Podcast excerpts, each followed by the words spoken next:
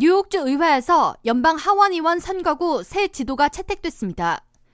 뉴욕타임스와 워싱턴 포스트 등 보도에 따르면 뉴욕주 의회는 28일 뉴욕주 독립선거구 재조정위원회가 그린 새로운 연방 하원의원 선거구 지도를 통과시켰으며 캐시 호컬 뉴욕 주지사는 새로운 지도가 통과된 후 몇 시간 만에 서명했습니다. 새로운 연방 하원 선거구 지도의 주요 내용으로 퀸즈 북동부와 나소 카운티 등을 아우르는 연방 하원 3선거구는 동쪽으로 확장돼 공화당 우세 지역 마사피쿠아가 제외되고 헌팅턴 등 롱아일랜드 남부 정치 중립 지역이 포함됐으며 이로 인해 현 탐 수오지 연방 하원 의원이 추후 재선을 노릴 시 더 유리한 지형으로 변화됐습니다.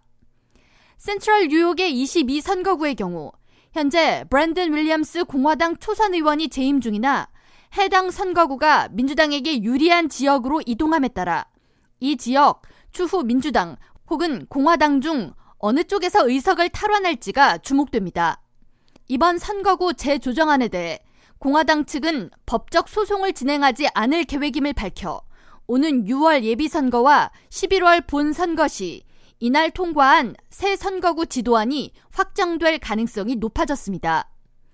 앳 콕스 주 공화당 의장은 28일 성명을 통해 새 선거구 지도안은 민주당에 다소 유리하게 그려졌지만 이번 선거구 지도는 이전 특별 마스터팀이 그린 것과 크게 다르지 않음에 따라 더 이상의 법적 공방은 필요하지 않다고 판단된다고 전했습니다.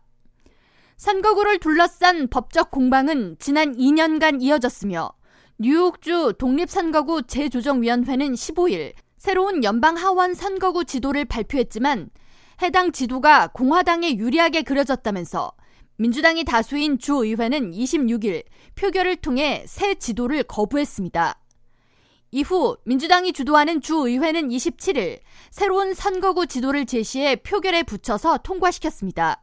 연방 하원 선거구는 인구 센서스 결과를 바탕으로 10년마다 재조정되며 지난 2022년 2월 주의회는 새로운 선거구 확정안을 통과시켰습니다.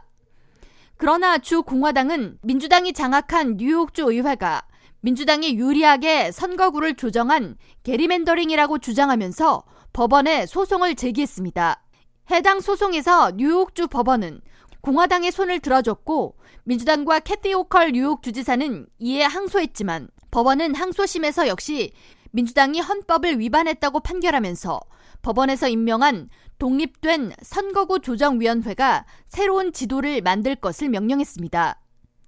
이후 독립선거구 조정위원회가 그린 새 지도를 둘러싸고 법적 공방이 이어졌으며 결국 28일 주의회가 통과시킨 새 지도안에 따라 민주당과 공화당이 한 발씩 물러나는 형세로 새 선거구 지도가 확정됐습니다. K라디오 전영숙입니다.